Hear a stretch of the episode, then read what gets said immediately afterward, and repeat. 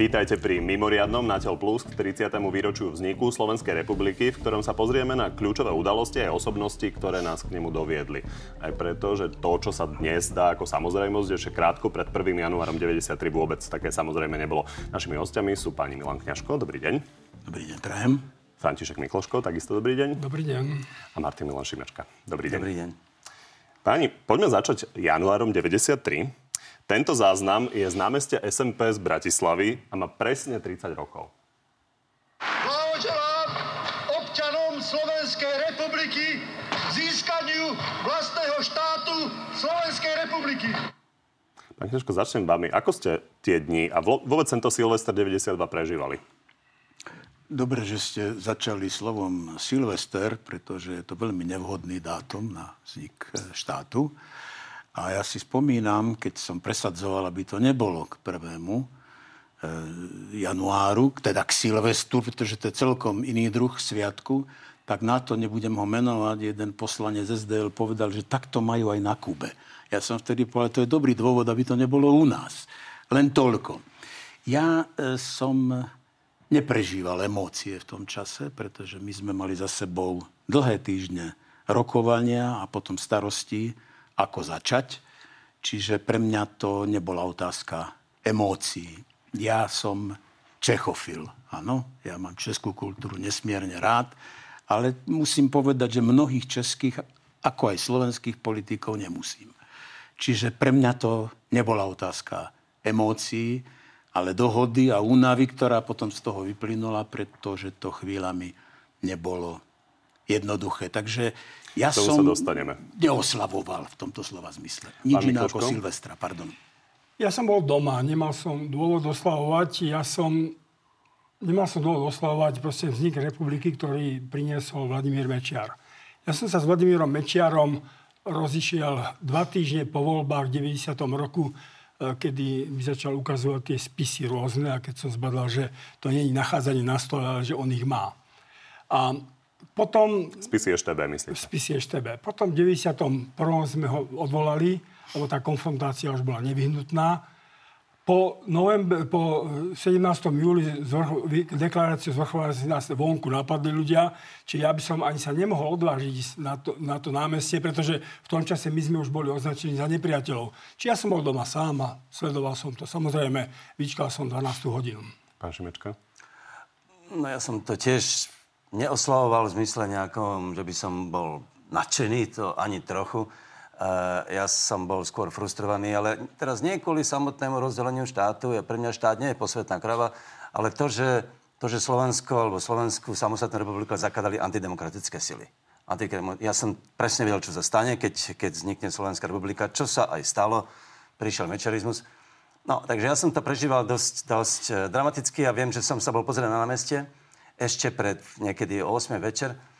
A bolo to, boli také skupinky opitých ľudí a ja som, a bola tam taká, bola tam taká kolíska a v tej kolíske bola bábika a tam bolo napísané Slovenská republika. Bolo niečo tak nevkusné, že predznamenávalo to to, ako budú vyzerať prvé roky Slovenskej republiky pod Mečerovou vládou, proste ako nevkusné. Veľká téma aj neskôrších rokov bolo, že nebolo referendum, že sa tá republika rozdelala vlastne bez toho, aby o tom zahlasovali ľudia. A my sme e, načreli teda e, do prieskumných agentúr a toto je prieskum aj s autentickým vtedajším vzhľadom vytlačený z ihličkovej tlačiarne. A tu vidíme, že dáta z marca 93, respektíve oktobra 93 na otázku, keby sa bolo bývalo pred rozdelením ČSFR, uskutočnilo referendum, ako by ste zahlasovali, tak vidíme, že 3 mesiace po rozdelení vlastne len 29% hovorí, že by zahlasovalo za a 23% Slovákov po desiatich mesiacoch toto tvrdilo.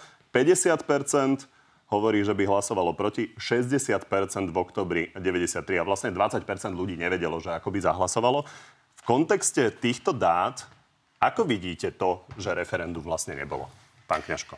Ja by som si dovolil ešte jednu malú poznámku predsa len, že to neboli demokratické síly. Ja si myslím, že Klaus nie je nedemokratický človek, napriek tomu, že s mnohými jeho názormi nesúhlasím. Rovnako ani Kováč, Filkus a ani ja. Čiže hovoriť o tom, že Mečiar s Klausom rozdelili Československo je nezmysel, pretože navrhli niečo, čo odsúhlasili potom Národné rady a predovšetkým federálny parlament demokratickým spôsobom. To je na to konto. My sme vás meč... sem samozrejme ne, nevolali, aby ste vo všetkom súhlasili, takže je logické, že no, na toto máte iné pohľady. No ale veď na to ste ma zavolali, aby som mohol mať svoje pohľady, tak ja budem pokračovať ešte niekoľkými.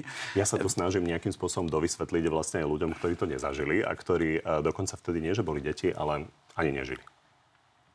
Dobre, ale keď, som, keď si vypočujem, že vznikol mečiarizmus, 92., tak sa musím pousmiať, pretože my sme Mečiara odvolali, aby rozumeli aj tí, ktorí vtedy nežili. Odvolali sme ho v marci niekedy, na, na jar roku 94 a bola vláda Moravčíka, veľmi demokratická. A keď teraz ukazujete tieto prieskumy, ja by som upozoril na jednu dôležitú vec, že boli voľby. A v Čechách zvolili E, Klausa a na Slovensku Mečiara. Tak sa pýtam, kde boli tí ľudia, ktorí boli proti rozdeleniu, keď volili tých, čo rozdelili ten štát. Čiže niečo sú prieskumy a niečo sú konkrétne a reálne skutočnosti. A to sú voľby. Asi budete súhlasiť. Takže toľko A ja to zatiaľ. nejako nerozporujem. Fajn. Pán Mikloško? Referendum by, referendum by samozrejme normálne by malo byť, aby tí ľudia dali ten svoj hlas a zároveň prevzali zodpovednosť za tú krajinu. Lebo takto to bolo akési rozhodnutie tam hore a my sme sa toho, nás sa to akoby netýkalo. Ale to referendum by sa neuskutočnilo, lebo na Slovensku by nebolo, prišlo 50% ľudí, došlo raz niečo nad 50, to bolo keď bolo, sme vstupovali do EÚ.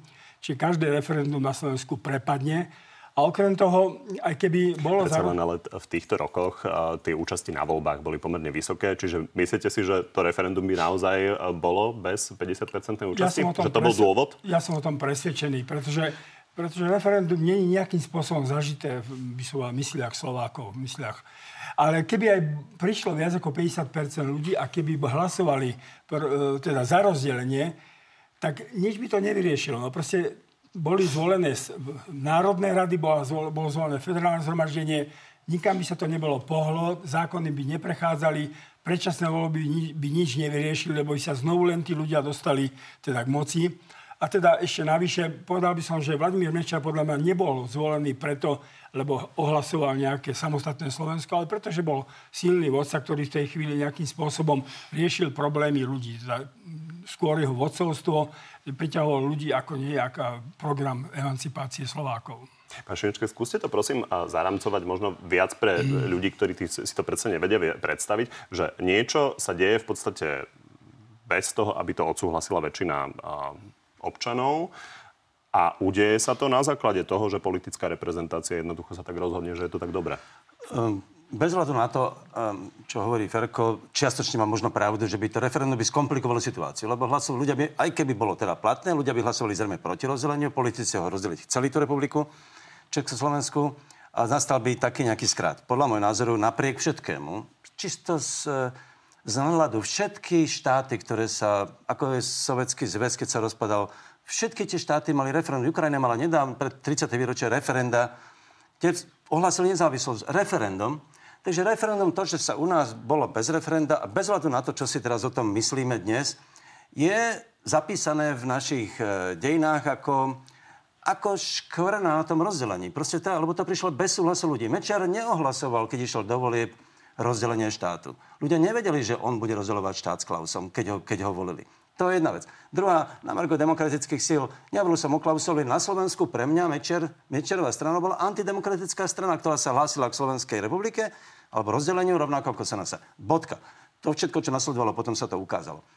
To znamená, že mali sme normálnej situácii sme sa malo rokovať ďalej a to referendum možno by to trvalo rok, možno dva, kým by sa vyčirili vody, aby sa teda to referendum, aby ľudia pochopili vlastne, o čo ide.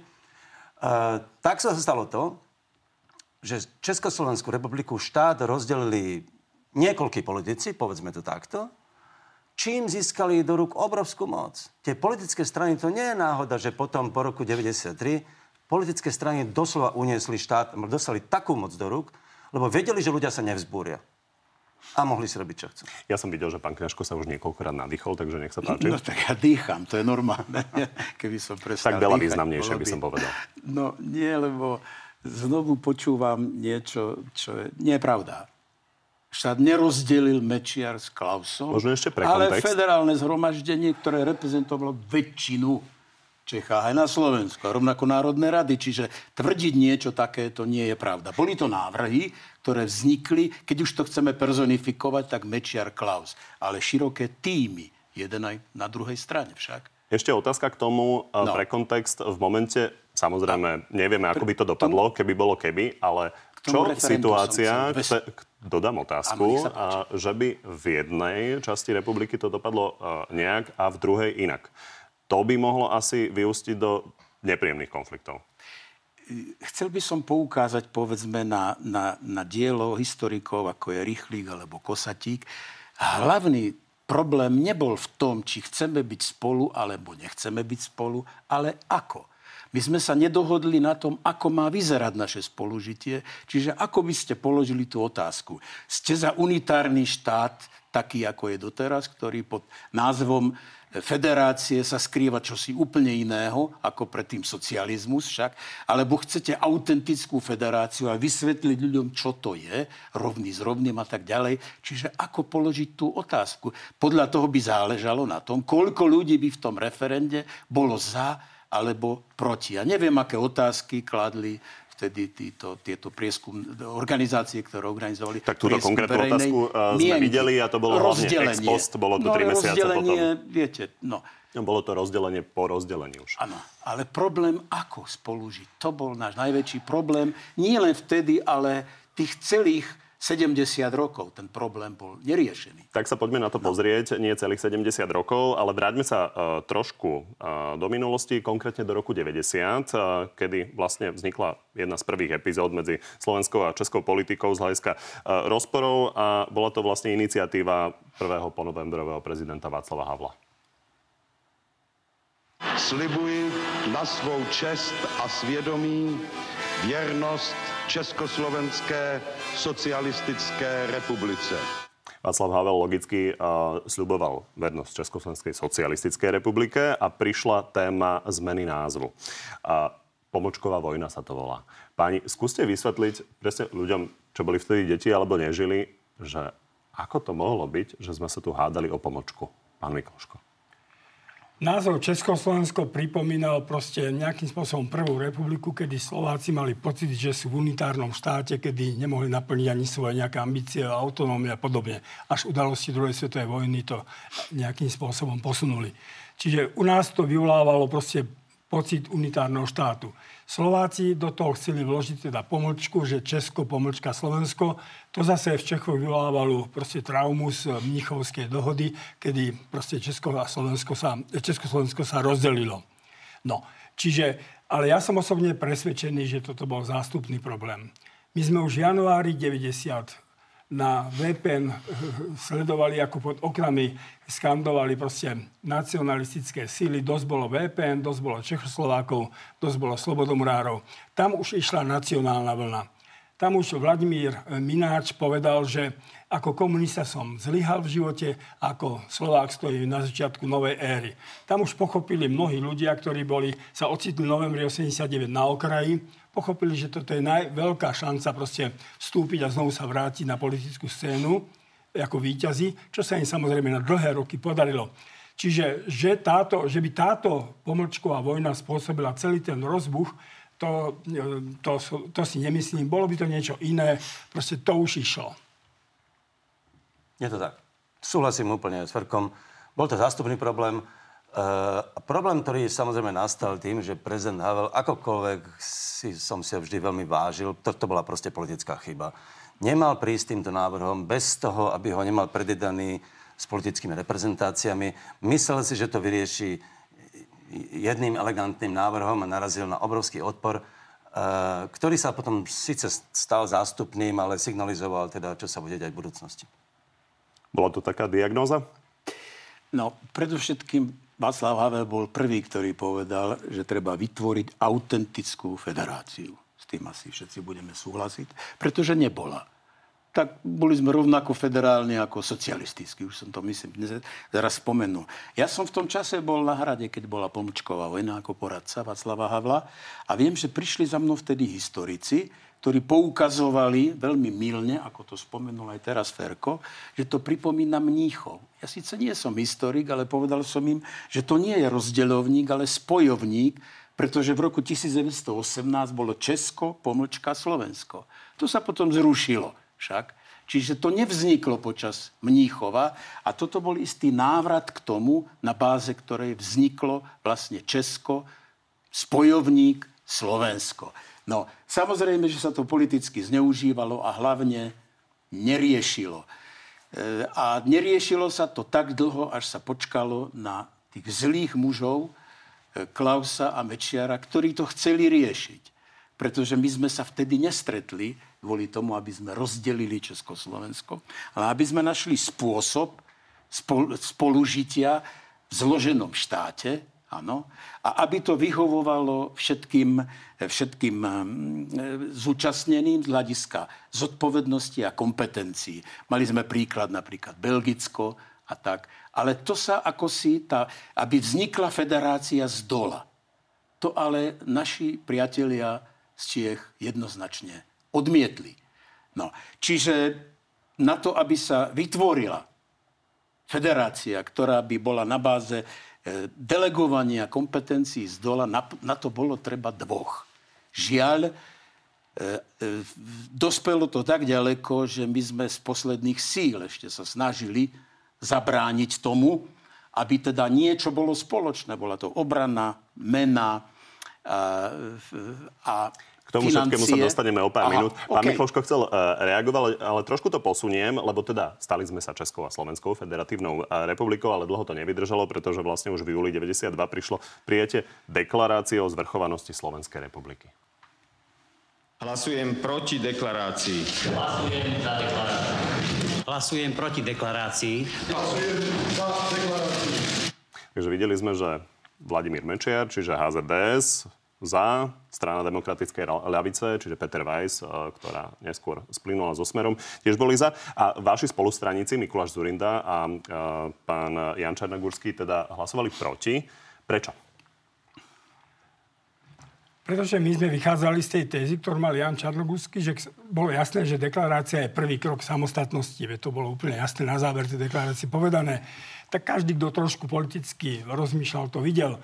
Ešte by som aj dodal trošku, že v tej kampani 92 vo voľbách ja som tam nebol, ale ľudia, ktorí chodili s tebou a ktorí boli na tých mítingoch, hovoria, že ty si jasne vystupoval za samostatné Slovensko. To je lož. Tak toto... Nezmysel, neviem, odkiaľ máš takéto informácie. V žiadnom prípade. to počul. A nikdy, Ferko. OK? Dobre, veď povedal si teraz, ja som no. to počul takto a nepovedal tak. mi to jeden človek, povedali mi to viacerí, že ty si bol ten, ktorý predstavil tú samostatnosť. Nehovoriac o tej značke SKV, ktorou si prišiel do Prahy, ale dobre... To bol vtip. To som už toľkokrát vysvetlil, že ty by si to mal poznať. Tak dobre, dobre. nech sa páči. No tak vysvetlíme to aj tým, ktorí to nezažili. Označili mňa za nacionalistu ja, ktorý som naozaj Čechofil a dokazujem to tvorbou a svojim životom, na pumpe som zámerne, keď som išiel na rokovanie, si kúpil somálskú značku a nalepil som ju izolebkou na sklo. Nech sa páči, keď som nacionalistu, tak si ma užite. To je celé. To bol takýto vtip. Ale to som tisíckrát už povedal a vysvetlil. Škoda, že ti to uniklo, Ferko. No a k tej deklarácii. Osobne som presvedčený, že tým, že navrhli takto hlasovať, že sme všetci hlasovali proti deklarácii, Maďari sa zdržali alebo neboli ani tam, čiže tým začalo roz, duchovné rozdelenie Slovenska. Slovensko vzniklo duchovne rozdelené a to trvá do dnešných dní, pretože my sme najbližších 20 rokov boli označovaní za nepriateľov národa. Ľudí, ktorí, nechce, ľudí, ktorí nechceli republiku, ktorí zradili republiku. Mne to na všetkých možných mítingoch stále ľudia kričali. Čiže tam začalo rozdelenie republika, republiky duchovne a dodnes vidíme, že my nevieme tú republiku uchopiť ako nejaký náš spoločný ideál, pretože sme začali úplne rozdelení. Pán Šimečka, vnímate to tak, tak aj vy, že toto bol významný moment? Uh, uh, z dvoch dôvodov. Poprvé, v zápäti odstúpil Václav Havel ako prezident. ako reakcii na, zlo, na deklaráciu zvrchovanosti povedal, že už nemôže byť prezidentom aj Čechov, aj Slovákov, lebo Slováci ukázali teda, že nechcú vlastne v spoločnom štáte žiť. Um, ale okrem toho, ten problém tej deklarácie že bola neuveriteľne detinská. Ona totiž nemala žiadny legislatívny význam. To bolo, to bolo vyhlásenie. Ale samotný fakt toho vyhlásenia, aj, aj jeho jazyk, bol vlastne hrozne agresívny svojím spôsobom. Ja, ja som to tak vnímal. Že to v tomto celkom úplne súhlasím. Bolo to proste vyhlásenie, nechcem byť vulgárny, ako všetkým vám ukážeme teraz, e, e, ako to tu bude vyzerať. Tak to je interpretácia, ako správne si povedať, ty to tak vnímaš. E, vyhlásenie zvrchovanosti, ja to preložím do toho najjednoduchších e, možných e, interpretácií, znamená, že čokoľvek, čo by sa chcelo odohrať na úrovni federálnej vlády, a týka sa to Slovenska, nesmie byť urobené bez toho, aby s tým súhlasila slovenská vláda. To je tá zvrchovanosť naprosto v poriadku. Bol to prvý krok k autentickej federácii, o ktorú je zaujímavé, že sa nikto predtým reálne nepokúsil. Že to naozaj nechali na týchto dvoch zlých ľudí, Mečiara a Klausa, ktorí proti vôli väčšiny ľudí, ktorí neviem, kde sa vtedy skrývali, že nešli do ulic, skutočne nerozumiem tomu, áno. A prečo to neurobili? Čiže ja s takouto interpretáciou sa teda nestotožňujem rozhodne. To je v poriadku, že sa nestotožňuješ, ale rád by som ti pripomenul, že o mesiac a dva týždne bola prijatá ústava, ktorá už bola ústavou samostatného štátu. Veď tam už bol menovaný prezident slovenský, ktorý menuje posla- vyslancov. Čiže prosím ťa, pozri si a uvidíš, že to je ústava samostatného štátu bola prijatá 1. septembra, myslím niekedy... Ten sled tých udalostí bol naozaj veľmi rýchly, poďme si to pripomenúť. V týchto chvíľach je Ústava Slovenskej republiky platná. Toto je rytierská sála Bratislavského hradu, ako ste spomínali, 1. september 92. No a potom, až 25. novembra bol, vyhlás, bol prijaté vo federálnom zhromaždený zákon, federálny ústavný o rozdelení štátu. Čiže tie kroky boli jasné a v tomto zmysle tá, tá ústava bola len ideovým pokračovaním teda, teda tej deklarácie, to je úplne jasné. Pani, teraz tu vidíme tú veľmi známú fotografiu z Vily Tugendhat, brnenskej Vily Tugendhat, kde sa a, pani Klauza Mečer dohadovali pár týždňov teda pred tým, a, ako bola prijatá ústava, ako sa má rozdeliť tá republika. To si skúsme opäť trošku vysvetliť, ako je možné, že za 70 rokov fungovania sme boli spolu a potom sa to za pár týždňov v podstate dalo rozdeliť.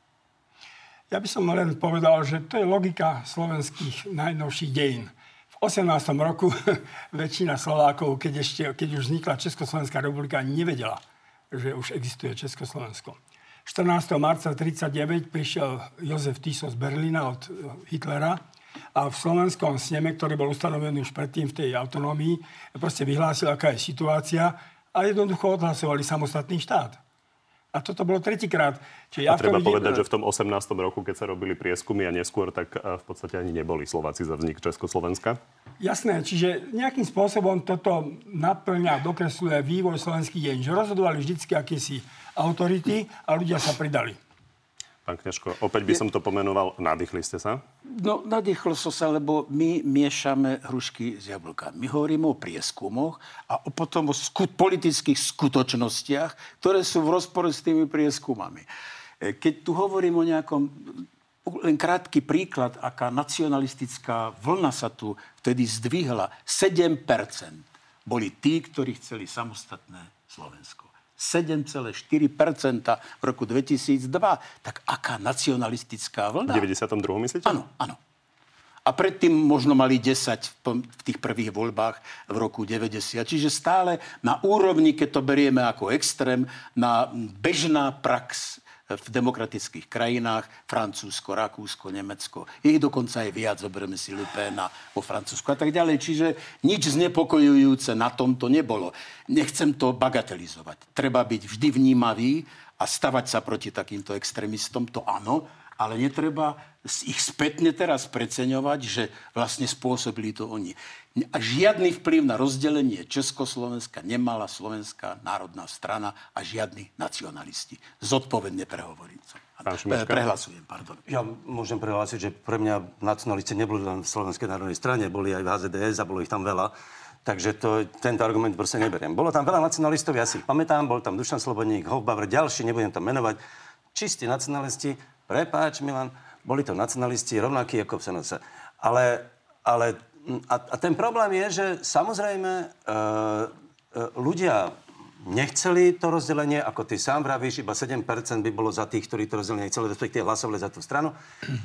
Ešte v roku 93, dávno potom, 9 mesiacov, ľudia boli proti tomu rozdeleniu dokonca aj viac ako predtým.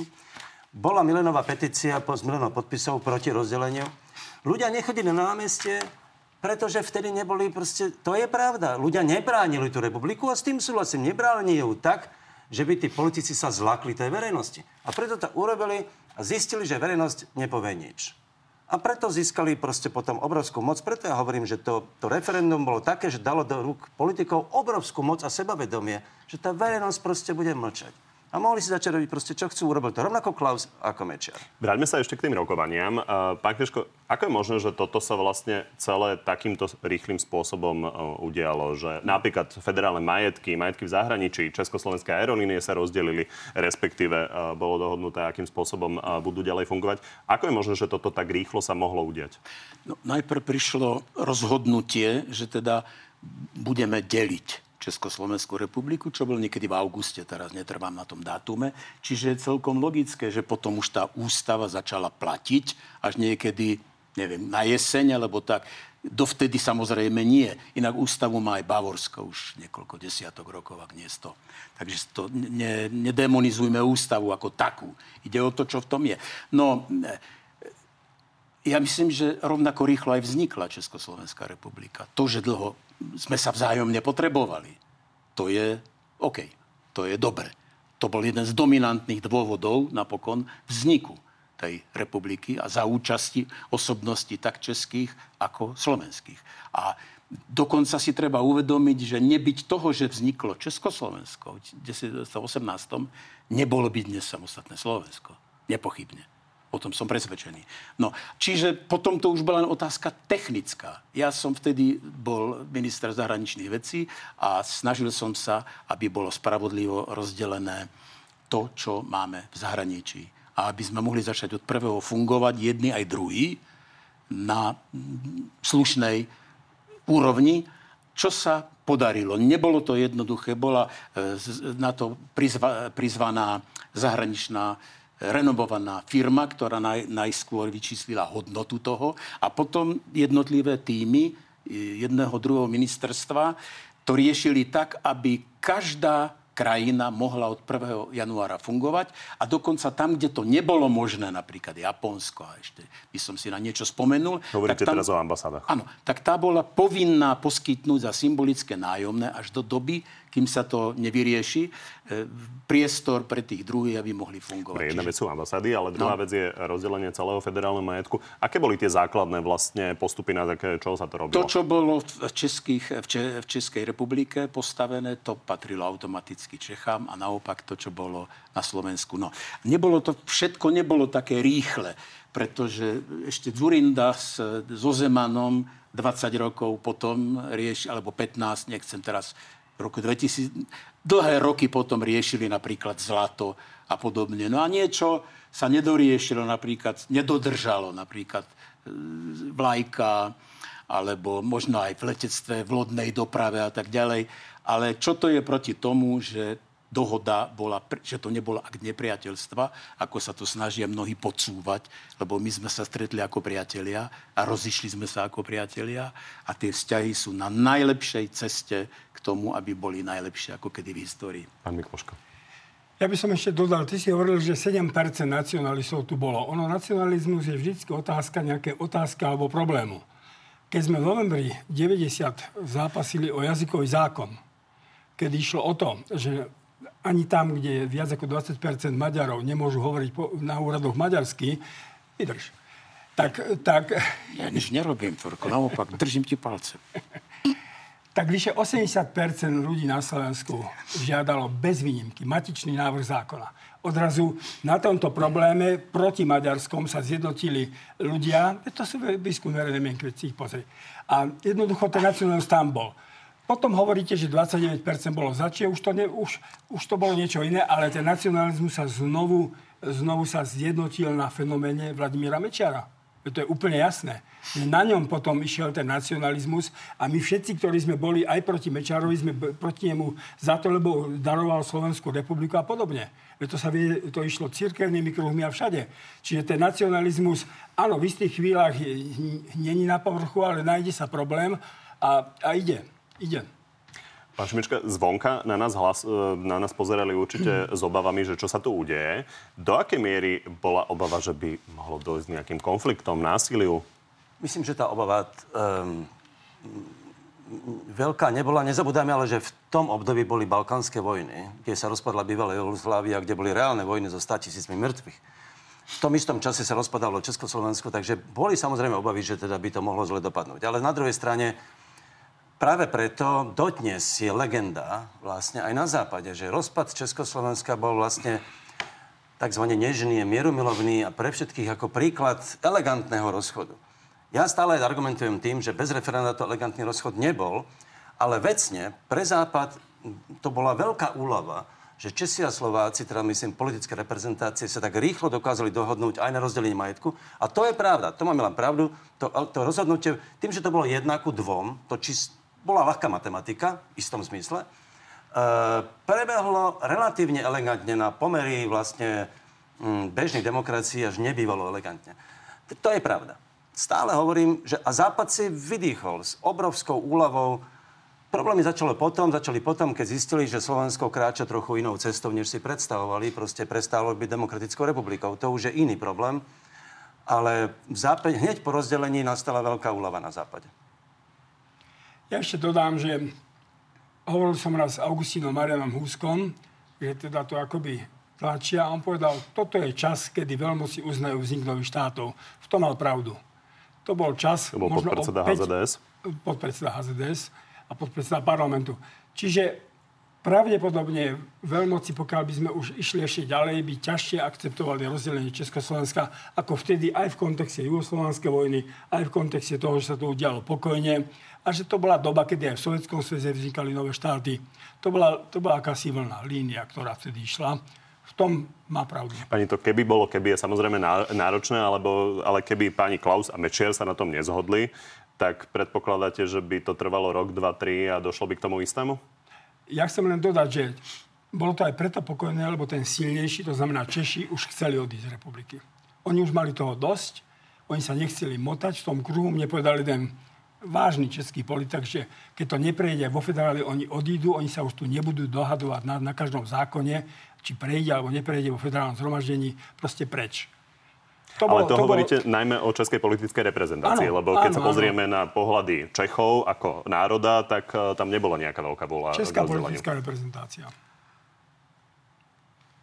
No, som myslel, že chcete niečo dodať. No, ja vždy chcem, ale ja čakám, kým ma vyzvete. Viete, nechcem byť. No len Ferko má pravdu v tom kontexte, pretože tieto tzv. socialistické a tzv. federatívne krajiny, ako je Sovietský zväz, Jugoslávia a Československo, túto dobu demokracie, znovu návratu demokracie, lebo jednoducho neprežili to, že u nás to bol noblesný akt v porovnaní s takmer občianskými vojnami v Sovietskom zväze a špinavou balkánskou vojnou naozaj prijalo zahraničie s obrovskou úľavou. Musíme si však uvedomiť, že medzi Čechmi a Slovákmi nikdy neboli také napätia, ako boli napríklad v Jugoslávii alebo v Sovietskom zväze. My sme sa dobrovoľne stretli, neboli sme anektovaní, jedného druhým.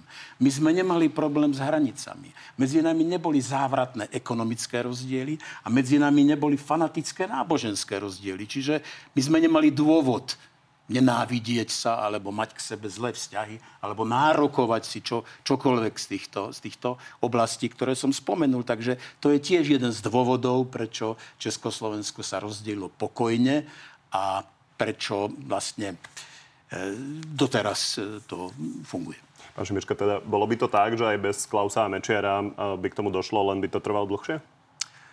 Myslím si, že ten proces toho rozdelenia bol zákonitý z historického pohľadu. Že tie dva národy v skutočnosti, to si musím uvedomiť, hoci si to už dneska nikto nepamätá, ale fakt je, že Česi a Slováci až do 20. storočia nemali spoločné dejiny. My sme patrili pod Uhorsko, Česi patrili pod Rakúsko.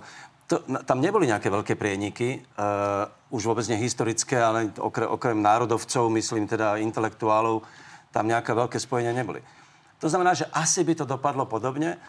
Mne stále, vlast, ako opakujem znovu, že mne ani nešlo o to, že či to Československo ako štát, v ktorom som sa narodil, povedzme, ten sentiment tam nebol taký.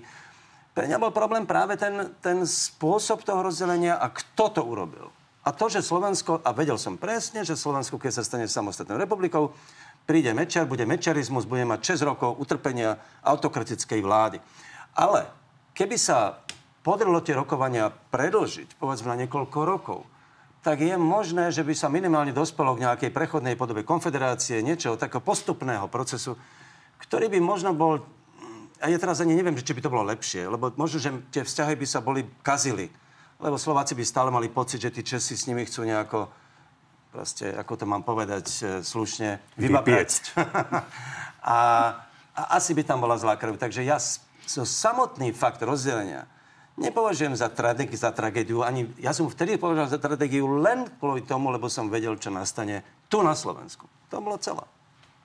Záverečné slova k tomuto a poďme no, sa potom pozrieť na to, vznikajú, v čom sme vlastne žili uh, od januára 90. Keď vznikajú štáty, je tam väčšinou, vlastne prakticky vždy veľa násilia, veľa krvi, veľa nespravodlivosti, veľa mŕtvych. Čiže to, ako vznikol štát, neznamená, že štát bude taký na báze, akej vznikol. To je predsa totálny nezmysel. Ako vzniklo Francúzsko, skúste si pozrieť, a je to dnes demokratická krajina, ako vznikli Spojené štáty americké už, ono tam už nie, nie, nie je ani otroctvo, ani nevraždia indiánov. Je to príklad demokracie. Čiže nesnažme sa povedať, že ten štát, keďže tak vznikol, tak už taký zostane. Štát bude taký, kto bude vo vláde, koho si e, naši e, priatelia, teda koho si zvolíme, my všetci. To je jednoduché. Poďme teda do toho roku 93 a následne teda po e, rozpade vo februári bol za prezidenta zvolený kandidát Mečerovho HZDS. Michal Kovač, mimochodom predtým Roman Kovač, jeho menovec, e, neúspel a takto zložil slub. Sľubujem na svoju čest a svedomie vernosť Slovenskej republike. V akej atmosfére sa vlastne toto celé udialo? Bola tam obava o to, že či tá republika bude schopná fungovať? Pán Šimečka? Um, myslím si, že áno, že tam, tam bolo reálne, Milan by to vedel povedať lepšie, podľa mňa dokonca aj v samotnej vláde panovala istá neistota, že či teda to, či zvládnu tento prechod na samostatnú republiku. Uh, bolo to, doslova Slováci boli hodení do studenej vody, museli proste založiť no, štát no novo. Česi to robiť nemuseli, lebo tie ho de facto mali. Uh, tých neistot tam bola, slovenská koruna začala padať. Myslím, že tá neistota sa prejavovala aj v tom, že vláda, vládne noviny, vládna televízia obviňovala, povedal by som, nás, bývalých tzv. federalistov, že sme zradcové národa, lebo nepomáhame Slovenskej republike uh, k tomu, aby, aby sa uchytila. Uh, tá paranoja tam bola a z tej paranoje bolo cítiť aj práve ten strach, že tá republika to nemusí zvládnuť. Nakoniec to zvládla, ale podľa mňa tam tie obavy boli. Ja si pamätám na tú voľbu prezidenta, bol som v parlamente. E, tam vládna koalícia, tá HZD a SNS, potrebovali opozíciu. Pretože samotné HZD malo 74 hlasov a spolu s SNS mali 89. Čiže nutne, ak mal by Michal Kováč zvolený za prezidenta, potrebovali získať niekoho. Čiže v prvom kole to nevyšlo, a potom Michal Kováč sám. Tam treba pripomenúť, že sme nemali priamu voľbu prezidenta, Áno, ale teda bola potrebná ústavná väčšina. Michal Kováč potom chodil, bol na KDH, bol z sdl a dostal potom vyše 100 hlasov, myslím, v parlamente, čiže bol zvolený ako kompromis. Aké pre, ako prebiehali rokovania vnútri HZD s Michalom Kováčovi, neviem. Mne povedal jeden poslanec potom neskôr, že tam boli isté rozpory na postavu Michala Kováča, ale že oni ho už budú tlačiť, že to je v poriadku. Ja, som si, ja si pamätám, že keď bol Michal Kováč zvolený, že oznámili, že je zvolený, tak pamätám si, že Vladimír Mečiar tak zakýval hlavou, že nebude dobre. Ale, ale, to, či, ale čo bolo to vnútorné, že či ja, Vladimír Mečiar bol stotožený voľbou Michala Kovača, alebo nie to môže... Priamo po tom, čo bol zvolený? Áno, áno, to si veľmi dobre pamätám. Potvrdzujete? Nedokážem niečo takéto potvrdiť, ale už keď vychádzame zo skutočnosti, že prvým kandidátom bol Roman Kováč, svedčí o tom, že asi Vladimír Mečiar mal inú predstavu. No, Michal Kováč sa napokon... Treba ukázal... povedať, že aj Roman Kováč sa s ním potom rozišiel. Áno, ale až pol druhá roka na to. Kdežto Michal Kováč e, trošku Rýchlej. skôr, pretože sa postavil na čelo demokratického pohybu e, v Slovensku, aj v parlamente a bol ten, ktorý bol s nami pri odvolávaní, úspešnom odvolávaní Mečiara na jar roku 94. Vráťme sa ale od Michala Kovača ešte e, k tým obavám z tých prvých mesiacov fungovania. Vy ste to vtedy ako prežívali z hľadiska toho, ako bude ten štát fungovať? človek vždy, keď niečo robí, tak je tam istá miera rizika. Áno, ale uvedomoval som si, že nie sme niekde na opustenom ostrove, že sme súčasťou akéhosi medzinárodného pohybu. Ja sám som vtedy ako podpredseda vlády a minister zahraničných vecí dosť veľa chodil po svete, Amerika, Spojené štáty, Anglicko, Taliansko a tak ďalej, Polsko. A vedel som, že budeme prijímaní ako partner a že, že budeme, vlastne vplinieme do, do zmluv, ktoré má Československá republika, aj keď treba povedať, že boli veľmi silné tendencie, aby sme nadviazali na slovenský štát. A to bolo potrebné prekonať. To sa ale podarilo. Vytvorili sme koncepciu realizácie zahraničnej politiky, ktorá v tých dominantných bodoch platí dodnes ako bezpečnostnej sfére, rovnako demokratická Európa, susedia a tak ďalej. Čiže isté obavy som mal, ale nepripúšťal Jedna vec je ale diplomatická akceptácia, druhá no. vec je napríklad ekonomická stabilita.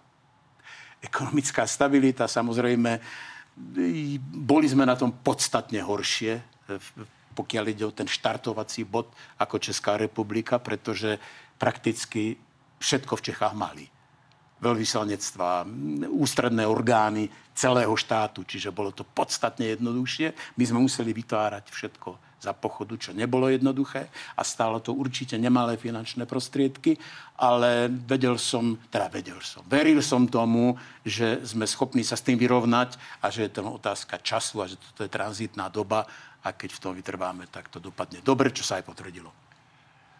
Samozrejme, tá najväčšia starosť bola o to, aby sa to ekonomicky udržalo v tomto smere zase ja nemám najmenší problém zdať čest tým ľuďom, ktorí zobrali na seba tú zodpovednosť tej prvej vládnej garnitúry a išli do toho. Treba zdôrazniť, že sme mali výborného guvernéra Národnej banky. Pán Masar bol veľmi kompetentný. To bola kľúčová vec. A potom, áno, boli problémy. Veď niekedy v 93 alebo 94 e, boli devizové rezervy Slovenska úplne na dne. Potom bolo nutené, bola vláda nutená predať celý tabakový priemysel, aby sa to vyrovnalo. Čiže boli tam výkyvy, ktoré ale by som nazval, že mohli byť aj prirodzené a že mohli stretnúť každého, lebo to bol nový štát naozaj na zelenej lúke, by som povedal, v istom zmysle. Pani, zakončíme to ohliadnutím sa za novembrom 89. A toto sú očakávania jednej z hlavných tvári. Neschopný, strannícky a vládni predstavitelia musia odísť. Chceme žiť dôstojne. Tieto slova si asi mnohí ešte v najbližších desaťročiach potom viackrát hovorili. A ty si sa vôbec iných... nezmenil, ty si stále taký istý. Áno. Dúfam, že ani ty, Fejko. Pani, uzavrime to teda našim pohľadom na, celkovo na ten príbeh, ktorý sa tu teda odohral za tie 3 ročia. Úspešný, pán Kňažko? Nepochybne áno. Vynechali sme jednu veľmi dôležitú etapu, ale to možno inokedy. Ako vznikol vôbec Mečiar a kedy ten mečiarizmus vznikol. Ale hádam, na to bude príležitosť. Ja si myslím, že my sme na ceste. Na ceste, ktorá je veľmi ťažká, je zložitá a niekedy na tej kryžovatke sa nerozhodneme správne ideme opačným smerom, systémom slovenského tanga, dva kroky dozadu, jeden krok dopredu. Ale v zásade ja si myslím, že tá cesta je vlastne cieľom. A to, že to nikdy nebude ideálne, s tým sa musíme zmieriť. Ono to totiž nikdy ideálne ani nebolo. I to, čo nakoniec Václav Havel povedal, že pravda a láska zvíťazí nad lžou a nenávisťou, všetci vieme, že to je problematické, že sa tak nestane. Ale to neznamená, že sa netreba to pokúšať, až netreba dosiahnuť aspoň remízu. Takže Držím palce nám všetkým, aby sme dosiahli takúto remízu, aby sme neboli horší ako tí ostatní v demokratickom svete, ku ktorým chceme patriť a patríme zatiaľ. Pán Mikloško. Dominik Tatárka raz povedal v období komunizmu, keď mal charakterizovať Slovákov, povedal sme národ, ktorý sa väčšine oslobodzuje. On nemal na mysli len oslobodovať sa od iných vonkajších vplyvov, ale aj od seba samých. Ja si myslím, že tieto jeho slova sa naplňajú aj v roku 2023. Vlastne vidíme, že nás čaká ešte veľký zápas o isté oslobodzovanie. Pán Šimečka. Súhlasím s Frkom. E, ak sme to je tak, že ak sme chceli sa dozvedieť o sebe pravdu, tak e, osamostatnenie Slovenska umožnilo sa o sebe dozvedieť, kto naozaj sme. V rámci Československa to nebolo také, bolo to oveľa zložitejšie. Takto teraz vieme, kto sme. Z toho hľadiska je ten príbeh úspešný, lebo vieme. E, z hľadiska toho teda naozaj, keď sa tá pravda ukazuje, tak to až taký úspešný príbeh nie je. Tá spoločnosť je rozdelená. Sme mm, ekonomicky dnes na tom o dosť horšie ako Česi. A je to naša vlastná chyba, to nie je dneska nejaké dielo Čechov, to proste to sme si, my robíme problém. Ale keď to porovnáme s rokom 93, tak sme... Sme na tom síce lepšie, ale iní sú na tom lepšie o dosť viac a mohli sme byť aj my, nie sme. Toto už sú naše chyby. A to, ako je spoločnosť dnes rozdelená, je nebývalé, myslím, rozdelená nenávisťou, názormi, e, nepozerá sa na to dobre. Človek má niekedy... Ja mám problém povedať, že to je úspešný príbeh, Mm, myslím, že budeme potrebovať ďalších 30 rokov, aby sme to mohli povedať. Tak snad to bude skôr. Pani, ďakujem pekne, že ste prišli. Ďakujem Milanovi Kňažkovi, Františkovi Ďakujem za pozvanie. Aj Martinovi Milanovi Šemečkovi. A prosíme o tých 30 rokov nás pozvíte znovu. Dohodnuté. Ak tu ešte ja budem. Ďakujem, budem že ste sám. nás... Ďakujem, že ste nás sledovali. Vidíme sa pri ďalších Na Telo Plus. Dovidenia.